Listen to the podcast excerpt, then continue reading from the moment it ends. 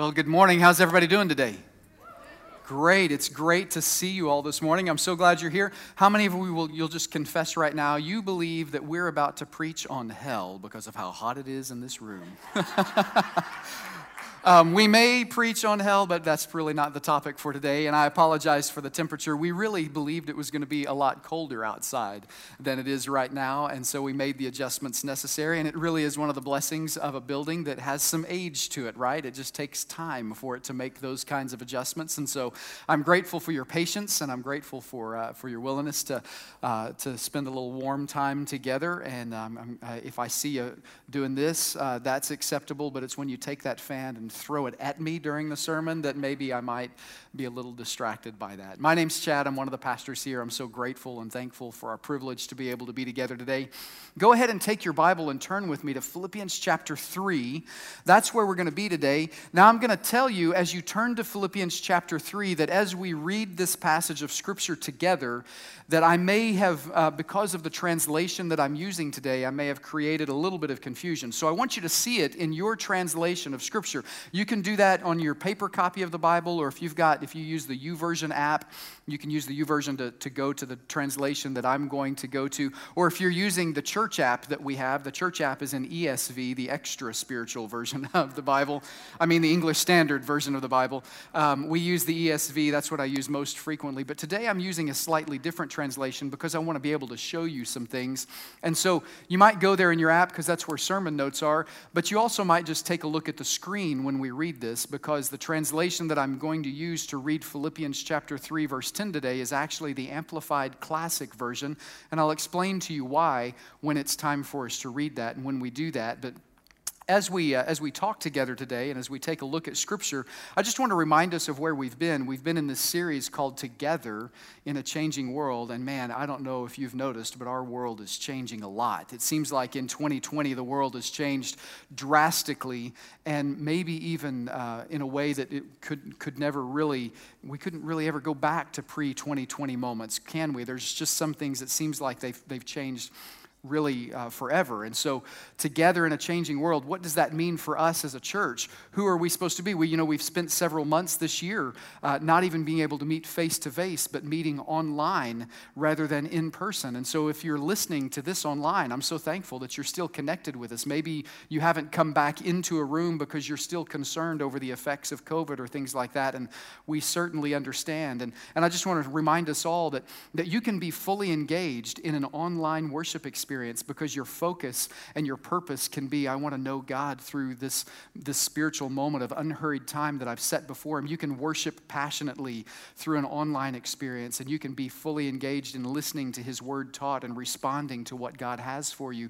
You can be fully engaged online. You can also be fully distracted while you're online. So if you're watching online, whether it's this morning or if you're listening online or another morning, let me just challenge you to always come to worship and, and plan to be fully engaged, whether you're online or you're in a room. And you've heard me say it the past several weeks. You can come into a room like this, fully face to face with me, and be fully disengaged. You can be completely distracted by heat or by people around you or by circumstances that you brought with you into church or the fact that, that something didn't happen quite like you expected it this morning. You can be totally distracted from the worship of God and the word that we look at together. And so, whether you're in the room or whether you're online, let me just encourage you to be fully engaged in all that we're doing. Not simply fully engaged with me because I'm just so eloquent or so funny or so whatever. I hope you listen to God's word. I hope you're listening specifically, not simply for my voice and the message that I'm bringing today or the message that Rachel and Caitlin were bringing through music. I hope you're not simply listening for that. I hope you're listening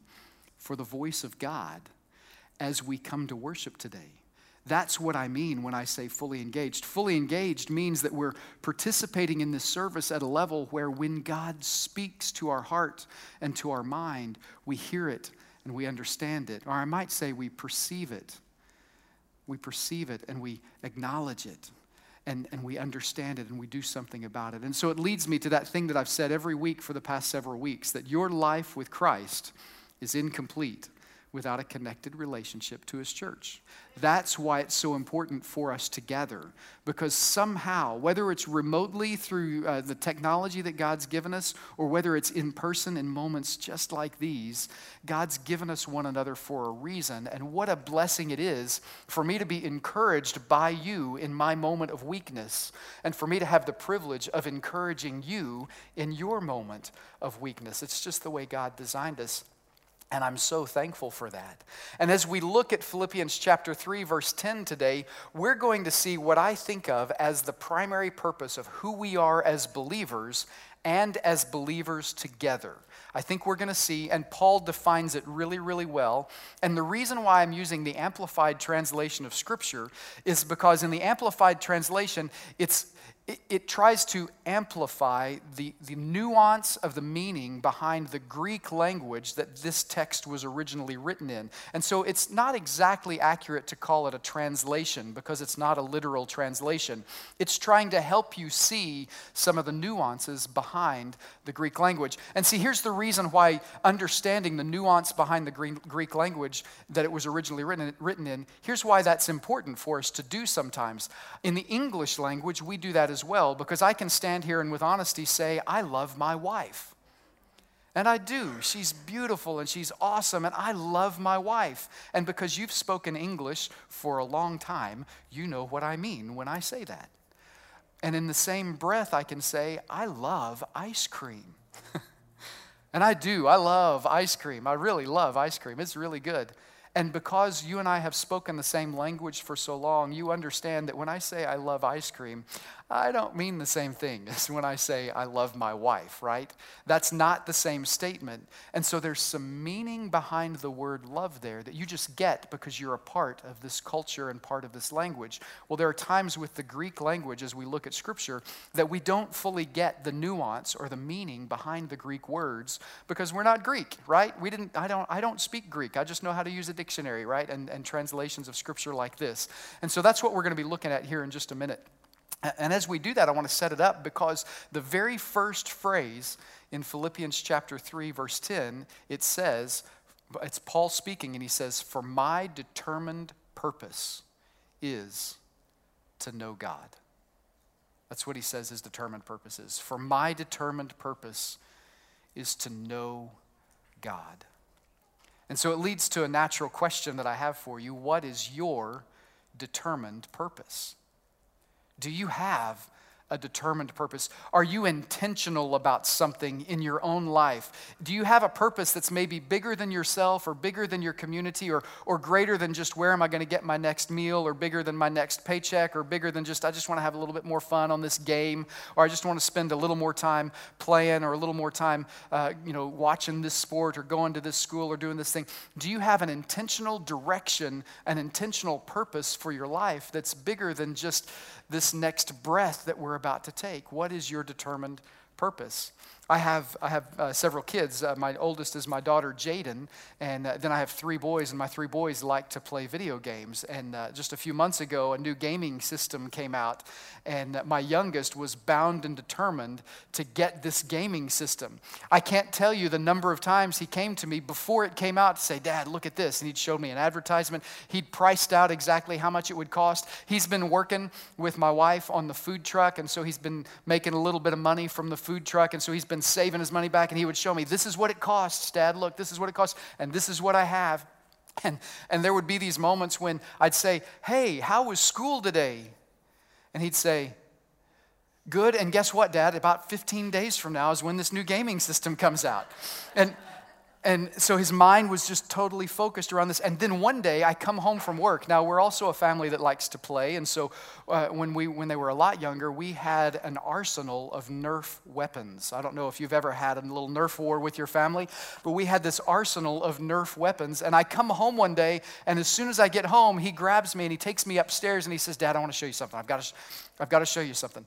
And he's got all of our Nerf weapons arranged out on the floor. And he says, Dad, I've done the math. If I sell these, I'll still have these left over. We can still have our Nerf wars, but these, I'll have enough to buy that new gaming system. And so he and his mom worked together and they used, I guess, Facebook Marketplace or something. They sold all these old Nerf guns that we had, and suddenly he had enough money to buy this gaming system. And he, he worked, he worked for it, he earned it. And it all happened because it was his determined purpose, right? He had made this decision this is this thing I want. I'm going to go get it. I know how to get it. This is exactly what I'm going to do. As I look out across the crowd this morning, and I notice the lights are out. I don't know if that's intentional or not. It might be easier to read your scripture if the lights are up. So I don't know if you can turn the house lights on or not. Uh, maybe the reason we have those off is because of the, hey, look at that. I can see you. I'm not just talking to myself. This is good. That's great. Sometimes it's the only intelligent conversation I can have, but I'm grateful that you're here. But uh, as I, as I see each of you out here, some of you who are married or some of you who are dating, I've noticed that, that in your marriage relationship, it seems like before you got married, you had this determined purpose, right? Um, you would, before you got married, you'd make certain before you saw your significant other that you showered, right? and that you brushed your teeth and that you put on all the right smelly sauce and all those different things. And, and now maybe that you're married, maybe you're still your determined purpose to remain married, but maybe you're not as diligent about the shower or the smelly sauce or the makeup or, or all the different things that you used to do once you were dating because your determined purpose has been fulfilled to some degree and you're still working on what it is your determined purpose is. So here is Paul. We understand clearly now, I think, what a determined purpose is. And the first thing Paul tells us is my determined purpose is to know God. So I'm going to ask the question again, and then I'm going to ask us to read this passage of Scripture. And we're going to see Paul's approach to fulfilling his determined purpose this morning and what that means for us today. So, what's that question to you? What is your determined purpose? I'm going to ask you to go ahead and stand with me as we read Philippians chapter 3, verse 10. That's our habit and practice. We like to do this because it's a way for us to honor the reading of God's word. And at the end of it, I'll say, This is the word of the Lord. And you'll respond, Praise be to God, because we want to just acknowledge the fact that this is God's word. And like I said, your translation is going to be different. So if looking at your copy of God's word is confusing, you can just look on the screen and read it with me. Here's what Philippians chapter 3, verse 10 says it says, For my determined purpose, is that I may know God, that I may progressively become more deeply and intimately acquainted with Him, perceiving and recognizing and understanding the wonders of His person more strongly and more clearly, and that I may in the same way come to know the power outflowing from His resurrection, which it exerts over believers, and that I may so share His sufferings as to be continually transformed in spirit into His likeness even to his death. This is the word of the Lord. Thank you so much. You may be seated. Paul says right here that his determined purpose is to know God. And it leads me to this idea that, that really, as a believer in Jesus Christ, knowing God should be our first passion. Knowing God is our first passion. The Greek word for know is gnosko. Gnosko is one of those, and there's a lot of different variations of gnosko, but one of the interesting things about the word gnosko is it's not, it's not the knowledge of facts and figures when we're talking about knowing God in this, in this kind of uh, context. Gnosko in this particular context is I can know God the way I know my children and the way my children know me. I can know God the way I know my wife and the way my wife knows me. I can know God in the way I know my best and closest friends, and the way my best and closest friends know me. Now, I just need to pause right there in regards to our purpose, our determined purpose, and what that really means. It, it ought to be somewhat startling to you, and it ought to be somewhat impressive and somewhat amazing to you that the God of all creation that the one who is never wrong, who is always perfect, and who is all powerful, that he would be interested in knowing you and being known by you at all. That ought to be somewhat startling, right? And, and I'm afraid that in our generation, we've just become so familiar with and so comfortable with the language of Scripture because Scripture points very clearly to the idea that God wants us to know Him. He wants us, he wants, he wants us to be known by Him, and He wants us to know Him. He's made Himself known for such a long time. I think maybe we've come to take that as a light matter, but it's really a big matter. It's really a big deal. I can't remember the last time I stepped on an ant, right? Uh, you know, like an ant, like a little red ant out on the playground or outside. You see one crawling in your kitchen or something, you, know, you squish the ant, and you just don't think twice of it, right? You don't think twice of it because you're so much bigger than they are, and so much stronger than they are, so much smarter, and so much faster, and so much better in every way than an ant, right? And so it just never crosses your mind that that ant is even a thing to be concerned with, right? And as far as we are above the ants, God is an order or several orders of magnitude beyond us. Yet God Himself says, I want to know you, and I have made myself known to you. As believers in Christ, it is a remarkable, miraculous thing that we have the privilege of knowing God. And Paul says, My determined purpose is to know Him. And I hope and pray that your first passion, that knowing God is your first passion. I'm reminded of John chapter 17, verse 3. John 17, 3, verse 3, it actually defines what eternal life is in John 17, 3. John 17, 3 says, And this is eternal life, that they may know you, the one true God, and Jesus Christ, whom you've sent. If your entire life, all you've ever figured out about spirituality is that, that being good is about going to heaven, that's not God's intended purpose for you.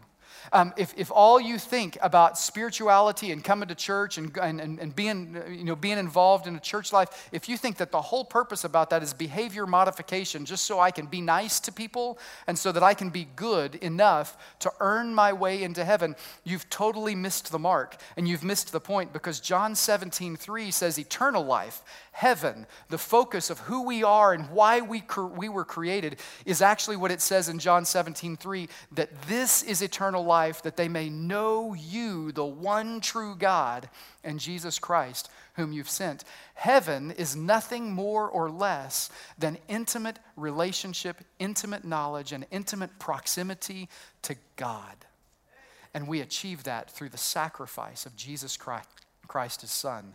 God has made himself known.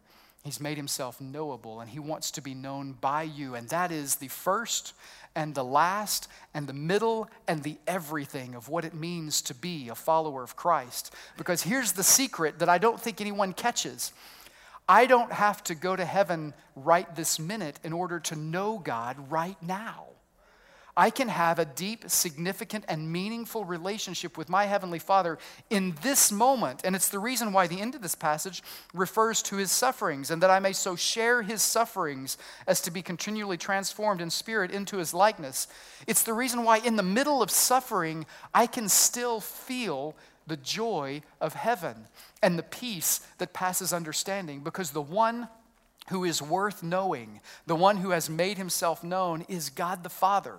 And he is here with us, and he is for us, and he has a desire for this relationship uh, for us to have this deep and intimate relationship with us. And so, knowing God, it needs to be our first passion. It needs to be our determined purpose. That just like my son with that, with that play, uh, that game system that he wanted, he was arranging his finances in a way that would allow him to get it. He was arranging his toys in a way that, that he could get it. He was arranging his conversations with his friends, with his family, with his mom and dad in a way so that he could get that thing that he had made his determined purpose. Have you made your determined purpose, is your determined purpose to know God? You see, that's the essence of the Christian life. All these other things, heaven for eternity, that flows out of knowing God. Being able to have a right relationship with one another the kind of relationship where I'm quick to forgive when I've been wronged and I'm quick to repent when I'm the one who is wrong. Having that kind of opportunity, being, uh, well, being filled with the fruit of the Spirit, that, that, that fruit of the Spirit that we talk about often with uh, love and joy and peace and patience and kindness and goodness and faithfulness and gentleness and self control. All of that flows out of our knowledge of and relationship to our Heavenly Father through Jesus Christ.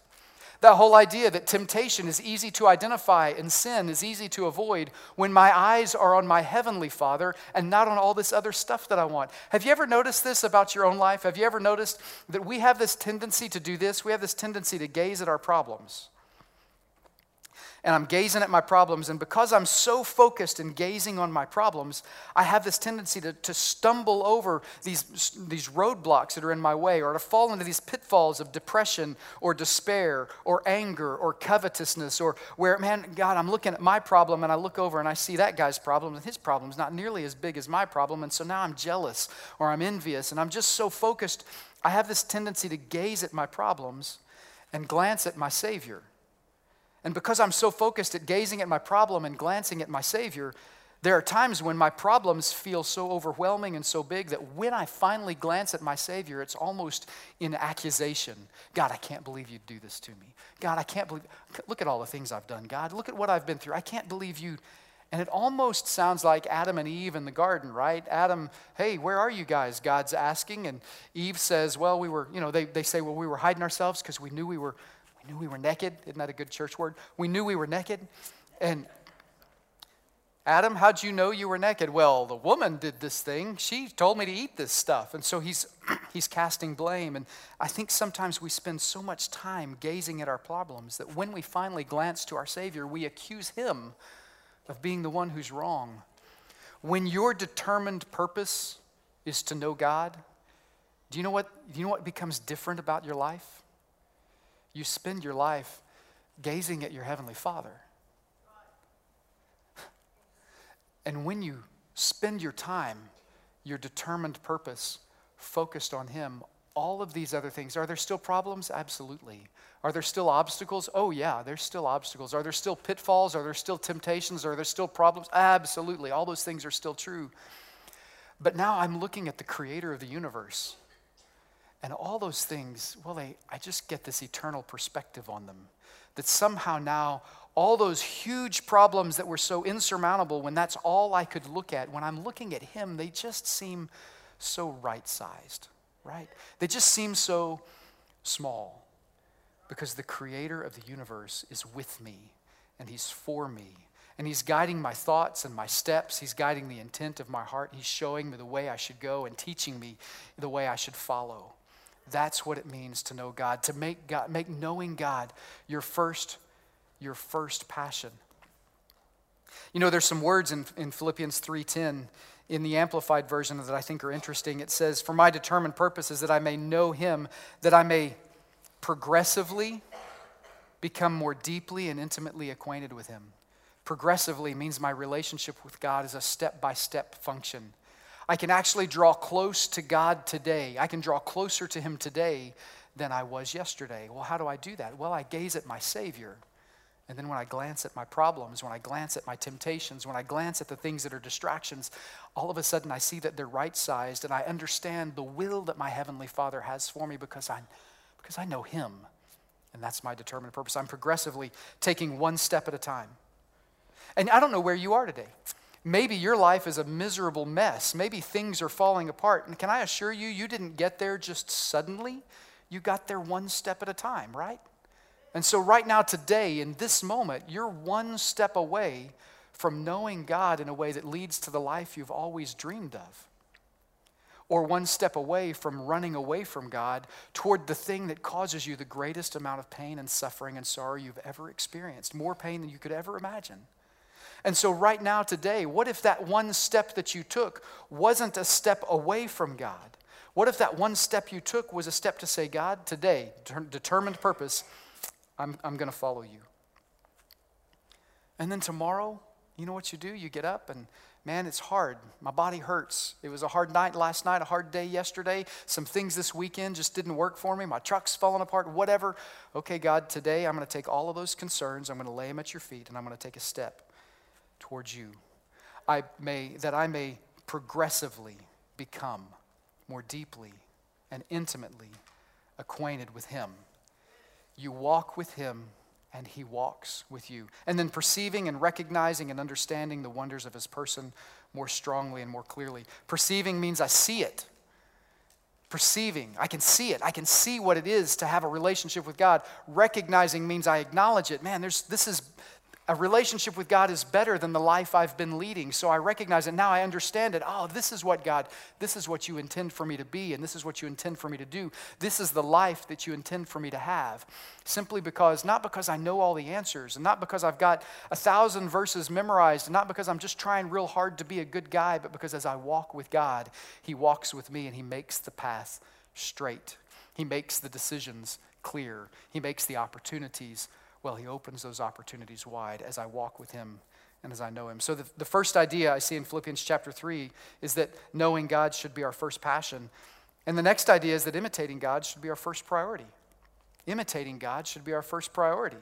So now, if I'm going to know Him, imitating Him should be the next thing that I do. I don't know, uh, I'm going to show my age when I say this, but one of my favorite movies uh, when I was a little kid, because it was a scary movie, was Jaws.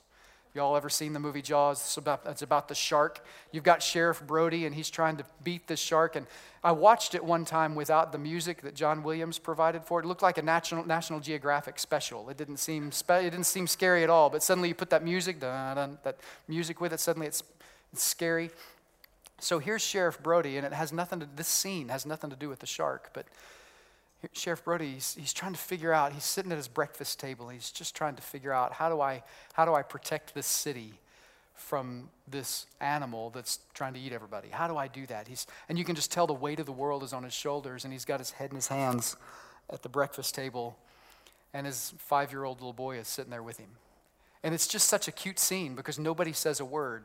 As Sheriff Brody covers his face, his, his son covers his face. And Sheriff Brody doesn't notice at all. And then he looks up and he takes a drink, and his son looks up and he takes a drink. And the whole time his son's got his eye on him, got one right. And then, then Sheriff Brody notices. And then he starts doing things, and he does things with his hands. And then the son does things with his hands. Imitating God should be our first priority. Isn't that what, isn't that what a child of God isn't that just what we do? Isn't that what that means to be a child of God? That I just want to, when I grow up, I want to be, I want to be like my dad when I grow up. Ephesians chapter 5, verse 1. Look at what this says. It's right there on the screen. Therefore, be imitators of God as beloved children. Our first passion should be to know God. Our first priority should be to imitate God.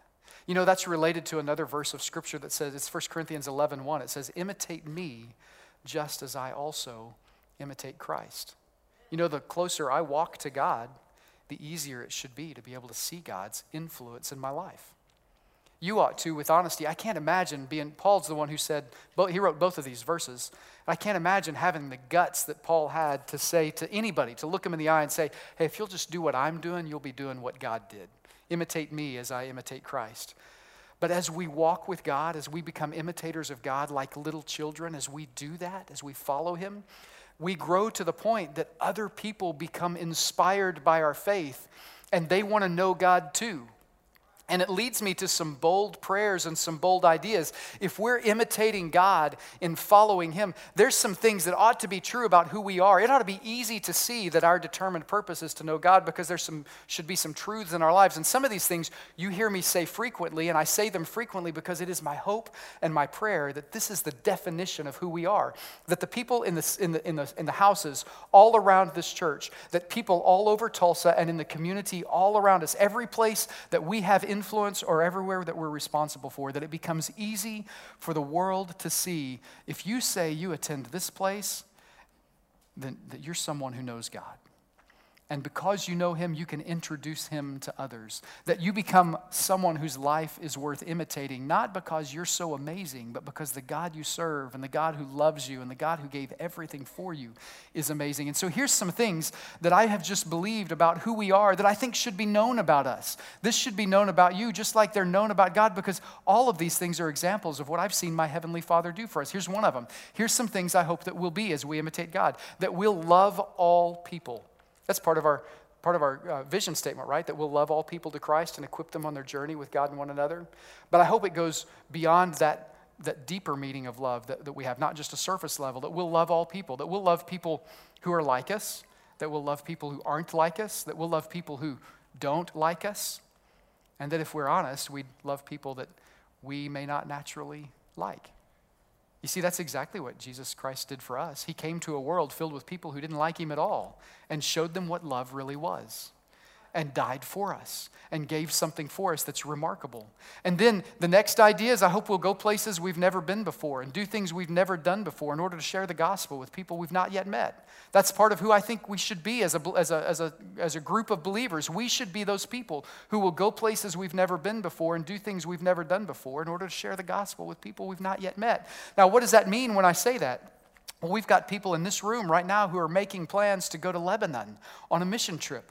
We have people in the room right now who are making plans to go uh, to Gambia uh, on a mission trip in order to share the love of Jesus wherever they go. We've got room, people in the room right now who are praying about whether or not they should go live in England for a period of time in order to share the love of Jesus with people. So, certainly, it means going out and away to meet people you've not met yet in order to share the love of Jesus. But sometimes it means something far more narrowly focused than that. Maybe it means just showing up at work tomorrow, ready, willing, and able to put in a hard day's work and to work in a way that's different than all of the other employees at that place not so that you can earn a dollar and climb a ladder, but so that you can be so that you can represent your heavenly Father well. So that in that moment when there's a problem or a crisis, they look to you and ask the question, You always get this stuff right. How does that happen? And in that moment, you can say, Well, I prayed for you guys this morning before I got here. And I'm still praying. I'm praying for all of us that we would be fill in the blank. And then that you would have an opportunity or you would take an opportunity in your workplace, on the ball field, wherever you are, to simply share the love of Christ with who you are and with how you act. Sometimes it's not about going away to share the gospel. Sometimes it's about simply showing up and telling people about the God you know. And you've seen this in me, right? When I stand in this place, it's hard for me not to talk about my family. It's hard for me not to talk about my wife and tell stories about the silly things we do together. It's hard for me not to talk because I live with them. I walk with them all the time. They're in my, they're in my days. That's the way our relationship and knowing God is and should be. And you ought to be able to do that at work. You ought to be able to do that at home, at school, and, and wherever you go. We are going to be those people that we're going to go places we've never been before. And and, and do things we've never done before in order to share the gospel with people we've not yet met. We also need to the people who will use who we are and what we have for the glory of God and the good of others. We ought to be generous to one another. We also ought to look for ways we can give more than we can afford and trust God to provide. That's what a sacrifice is. All of those things are, are examples of what Christ did for us. That last idea that we'll give more than we think we can afford and trust God to provide. Man, isn't that hard for us as well, I'll say as Americans, because that's my experience and that's kind of our experience together. Isn't it hard for us to sacrifice, to give more than we think we can afford, and trust God to provide? When I talk about sacrifice, I'm not talking about sitting in a hot room listening to a service. I'm not talking about uh, giving lots of money, though that may be one way God asks you to sacrifice. I'm talking about making your life inconvenient so that someone else can be served. I'm talking about risking your reputation so that the grace of God can be amplified in the place that you work. I'm talking about staying up a little bit later and getting up a little bit earlier because this idea of progressively knowing God starts with knowing His Word. So I'm going to get up a little earlier so I can read something from His Word every day. And I'm going to stay up a little bit later so I can end my day in prayer. And throughout my day, I'm going to let the Word of God and my knowledge of Him, not just facts and figures, but my walk with Him, influence every aspect of who I am and what I'm doing. And so I'm going to sacrifice some time, a little sleep. And sometimes I'm going to fa- uh, sacrifice a little money. And sometimes I'm going to sacrifice a little inconvenience or reputation. And I want to do all those things because I saw my Heavenly Father do that for me through His Son. Here's the last thing I want us to see out of this whole passage of Scripture that's just very simple, but so, so significant. Knowing God is only possible. It's only possible because He loved us first. I was with my mom this weekend, and as you know, uh, my dad passed away recently, and my mom is just amazing. And it's crazy to see the ways she loves me. Um, I I'm having some truck troubles. She's trying to help me fix my truck. Mom, what do you know about fixing a truck? You don't know how to fix a truck. She's trying to help me with that. I can't go to her house without leaving fatter because she just, she made for us um, chicken fried pork chops and mashed potatoes and corn, and we ate way too much while we were there with peanut butter, uh, peanut butter uh, cookies, and it was just phenomenal, and it's just awesome, and it's just the ways my mom loves me and my kids. And she was loving me long before I even knew who she was, right? It makes it easy for me to want to please my mom. Makes it easy for me to want to honor her and to help her as much as I possibly can. The only reason knowing God is even possible is because he loved you first. And he demonstrated his love for this, uh, for, for you in this, that while you were still a sinner, while you were one of those people who looked to God and said, I don't want to have any part of you, he sent his son Jesus to die on the cross for you. And now, because of what Jesus did on the cross at Calvary, your sin can be forgiven, your relationship with God can be restored. And the creator of the universe, that it's miraculous to think that he would want anything to do with us because he is as far above us as we are above the lowliest, lowliest, and lowest of creatures. It's miraculous to think he would want anything to do with us, yet he has looked to each and every one of us and said, one of us and said, I love you with this everlasting love, and I'm willing to move heaven and earth to make a way for you to have a right relationship with me and a right relationship with one another. I did it through my son. I sacrificed my one and only son so that you could know me and be known by me. We can know God because he loved us first. So let me invite everyone, if you would, to bow your head and close your eyes. We're going to have an opportunity to just respond to the things we've heard today. And really, the, the challenge is twofold. As we sing, it's an opportunity to respond. I hope you've heard through the word the voice of God. And if you're not a believer, if you're not a follower of Jesus Christ, if you're not someone who even believes it's possible to know God, but you've heard today what it means to, to know Him, what the possibilities are, that through Jesus Christ you have a Creator who can be known, then as soon as we get done praying, as soon as I say amen, come to the front and just talk to me about it. Just let me know. Hey, I want to know more about what it means to trust in Jesus and to know God. I'd be glad to talk with you about it. After the service is over, Jonathan will be here, Misael will be here, Bruce will be here, Rachel will be here. There'll be so many others in the room who would love to visit with you about what it means to know God. And so come talk to us and just let us know. And then there's another group in the room, and those are people that are like me. We've been followers of Christ for a long time. Well, let me just challenge you with that idea. This verse says that we can progressively become more deeply and intimately acquainted with Him. How's your walk with Him? Are you closer with Him today than you were yesterday? And what would it take for you to be closer with Him tomorrow than you are today? Heavenly Father, thank you so much that you've made yourself known. I pray that in the moments ahead that you, your saving grace would, would reach into someone's heart today and that you would make yourself known to someone who's far from you. For those of us who know you, I pray that today we would draw closer to you than we were yesterday and that tomorrow will be even closer than we were today. Thank you so much that you've made yourself known. I pray that this would be our determined purpose to know you, to make you known. We love you, Father. We ask these things in Jesus' name.